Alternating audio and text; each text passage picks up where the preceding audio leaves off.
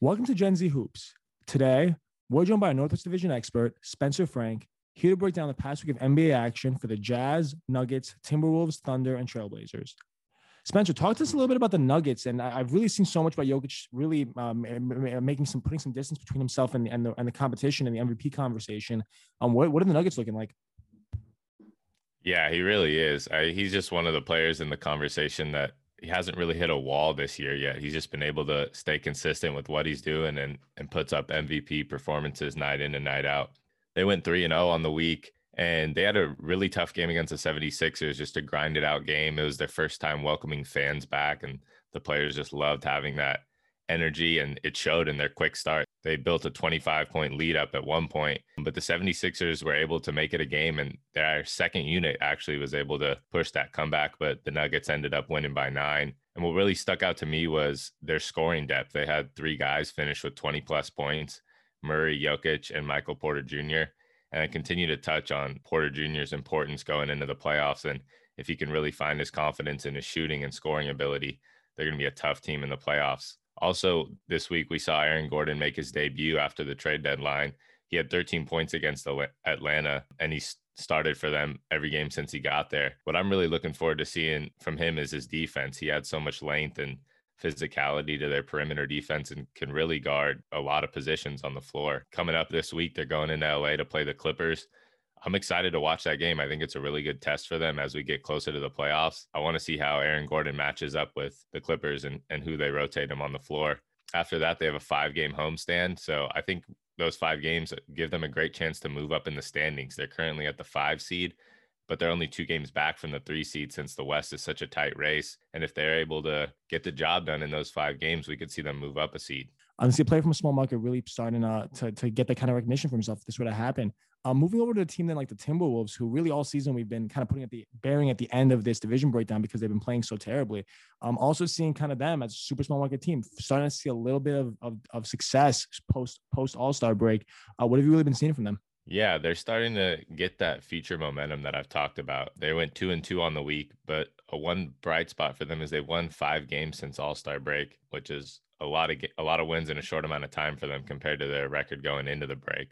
They played Brooklyn tight, only losing by five, and Harden and Kyrie were both playing that game. So that was a good sign to see that they can compete with a higher caliber team. But I think the best game for them this week was their one point win against the Knicks. I love seeing Anthony Edwards lead the rally to get back into the game. They were down and and he kind of took over and, and showed what he could do. He had 11 of his 24 points in the final eight minutes of the game. And not only was he dominant on the offensive end, he had a really good defensive outing. He finished with three blocks and three steals. And we've heard guys in the Timberwolves staff talk about him need to needing to improve on the defensive end. And I, I really see that improvement trending in the right direction. They outscored the Knicks 22 to 9 in the last seven minutes, 50 seconds of the game. And Edwards was a big part of that. The Timberwolves are another team with that great scoring balance that I talked about with the Nuggets. Uh, that game in particular, they had four guys finished with 18 plus points Town, Edwards, McDaniels, and Beasley. And like I said, it's really great to see Edwards kind of take control and impose himself late in the game.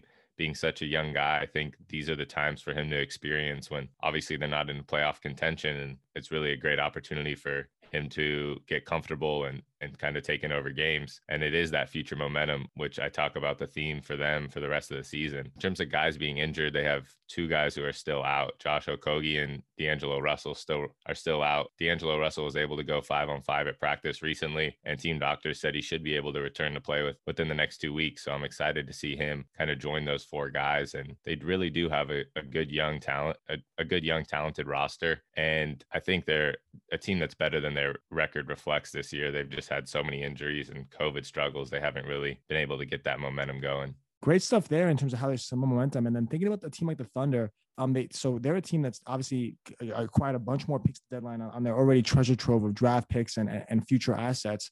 Um, but you know, recently, I mean, they've kind of still been kind of a no man's land. I mean, where do we kind of see them going from here as we as we start near the end of the season?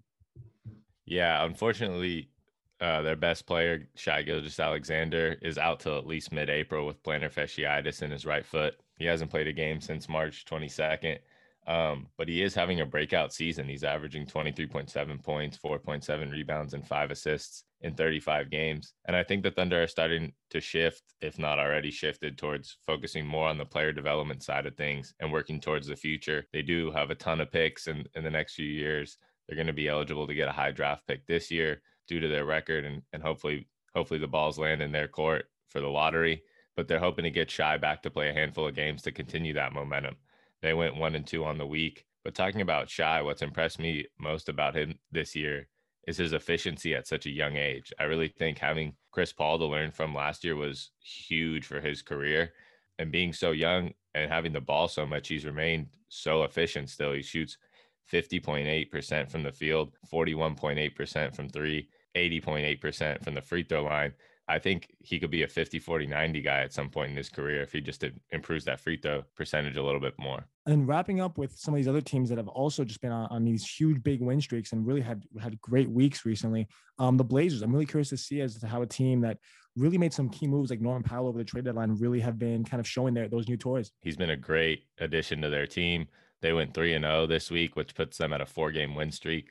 Uh, not only did Norman Powell join the team, but CJ McCollum's working himself back into his groove after being out for some time. He had 22 against Orlando. He scored seven of his 23 points in two minutes of the game in the last two minutes of the game to beat the Raptors this week by five, and then had 24 against Detroit in their last game of the week. So I think he's fully back and fully healthy, ready to go. We did see him struggle that first game. He came back, but it took him no time to get back in into his groove and go, had, going over to Norman Powell, he had 22 points in his debut with Portland against the Magic, and then had 13 and 14 in the next two games. But what really stands out to me is the defense he adds to the team. Not only his length on the perimeter, but on the offensive end, his scoring efficiency. He shot over 50% from the field all three games with Portland, and that's someone where you have two of the best backcourt players in the league with Dame and CJ. And if they're driving and kicking or giving it up, you better be ready to hit shots. And to me, Norman Powell is just perfect to be spotting up in that corner. And he really does make a living hitting threes out of the corner. I'm looking forward to seeing this three guard lineup into the as we head into the playoffs. And wrapping up with the Jazz, who've been on a tear really all year, they're, they're still on a seven game win streak, 4 0 for the week. Talk to us about them and how you've kind of seen maybe some of some of their uh, uh, younger guys um, really try to help them get through the dog days of the season. Yeah, they're just a team that has so much depth on the bench and so many guys who can who can put up 20 a night if somebody's off or somebody needs to pick up the slack. They went 4 0 on the week. And like you said, that puts them on a seven game win streak.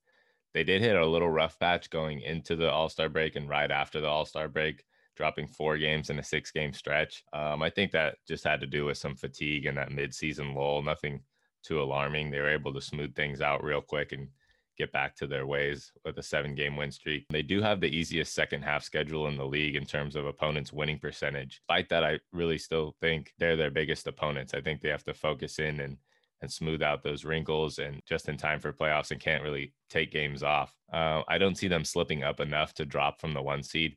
Phoenix is the closest team at the two seed, three and a half games back. But considering the Jazz's schedule and their depth, I don't really see them dropping out of the one spot. They did add Matt, Matt Thomas. He hasn't really had too much of a chance to play yet with, with the Jazz. He had zero points in his debut, only playing seven minutes, and then five points in his second game, only playing nine minutes, and hasn't played since Monday. But I do think he's a piece that going forward in the playoffs when his number is called he's he's a guy who's ready and, and can hit shots at a high clip. One thing i talked about previously and and is still just proving true today is mike conley. He's really just found his niche with the jazz. Um, he's getting hot at the right time. He had 26 and 7 against memphis and 13 of his 26 in the fourth quarter. And again he's a guy who's really efficient as well. He's shooting 45% from the field which is pretty typical for his career but he's had a big improvement this year from the three shooting it at 40%, 42%. I really wonder if he can keep it going into the playoffs. And that's just such a big piece for the Jazz's success, being a guy who's a vet, experienced in the playoffs, and can kind of take over games. So I'm excited to see what he can do in the playoffs this year. Welcome to Gen Z Hoops. Today, we're joined by our Central Division expert, Zach Carson, here to break down the past week of NBA action for the Bucks, Bulls, Cavs, Pacers, and Pistons. Zach, tell us a little bit about the Cavs this week. Um, they've had a few guys return to the lineup, but curious to see um, where, where they can go moving forward. Last night, Dellavedova and Kevin Love made the returns. Uh, Kevin Love has played this year. Delly has not. Uh, was held scoreless, but he still had five assists in the 16 minutes that he saw. Kevin Love had 13 points in his 20 minutes of action, where he had eight points in his first three minutes. But yeah, those were their returning guys. Last night they lost to Philly by 20. They lost to Utah by 40 and had a West Coast road trip where they lost every game. Moving over to the Bulls, they've been on a little bit of a skid lately. Uh, with with the uh, monster trade they made during the trade deadline, maybe one of the biggest ones, and the best players getting moved. Um, what do you see happening with them? So the Bulls are currently on a five-game losing streak, but I don't think that's too much to worry about. Vucevic last night had 24 and 10. Uh, he's fitting in well with their their rotation. Uh, Zach LaVine missed his first game of the year last night with a right ankle sprain, uh, which is something to keep an eye on. But I think he'll be day to day. It shouldn't be too big of a deal. But Vucevic is really flowing nicely with the offense. He's fit in well. Chemistry seems to be there, and I'm impressed with how well he started with them. I thought he'd be off to a slow start, but he's in midseason form. Interesting stuff there. And then thinking about the Pistons, how have they been since buying out Blake Griffin? So the Pistons only have two wins since Blake was bought out. They beat the Wizards last night by 30. They had a great game. And then Josh Jackson, since being held scoreless the other night versus Portland, had 31 points and uh, I thought this was pretty interesting. Their starting lineup in their in their win versus Washington, they were a plus 108. Where Mason Plumlee had 13, 11, and seven, and was a plus 31. And they've had a they have a tough three games coming up, playing Portland in Portland and playing the Clippers twice. And then what about the Pacers who have kind of hovering around 500? Where do you see them finishing off this season right after the trade deadline? Yeah, the Pacers are hovering at around 500 right now. They're 21 and 25. I think they need to make a change to make a playoff push. They lost 92 to 87 to the Heat last night, where Oladipo made his debut and only scored six points. But Sabonis, Brogdon, and Justin Holiday combined for just 21 points, and they they need to play better if they're going to make a playoff push. Finishing things off with the Bucks, obviously by far the best team in this division. How have their recent games been? Where, where, where do you really see them taking uh, the end of the season as one of the best teams in the league? So the other day, the Bucks played what I think was their most entertaining game of the year versus the Knicks, where it was the second night of a back-to-back, and they quote unquote rested their their starting seven minus Brook Lopez, where everybody seemed to have an injury that went away the next day to avoid load management. So they started Sam Merrill, Jordan Nwora, Axel Toupane, Thanasis Antetokounmpo, and Brook Lopez. Thanasis had a crazy game of 23, 10, and 5. Jordan Nwora in his first NBA start had 21 and 10 on 7 of 18 shooting. Sam Merrill brought eight points.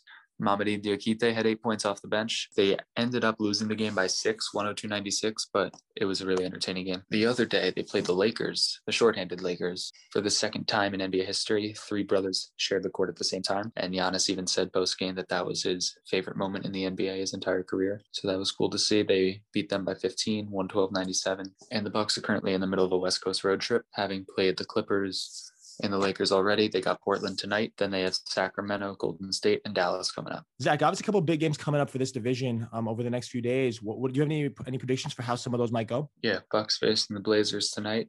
I have the Bucks winning by 12, but it should be a good game.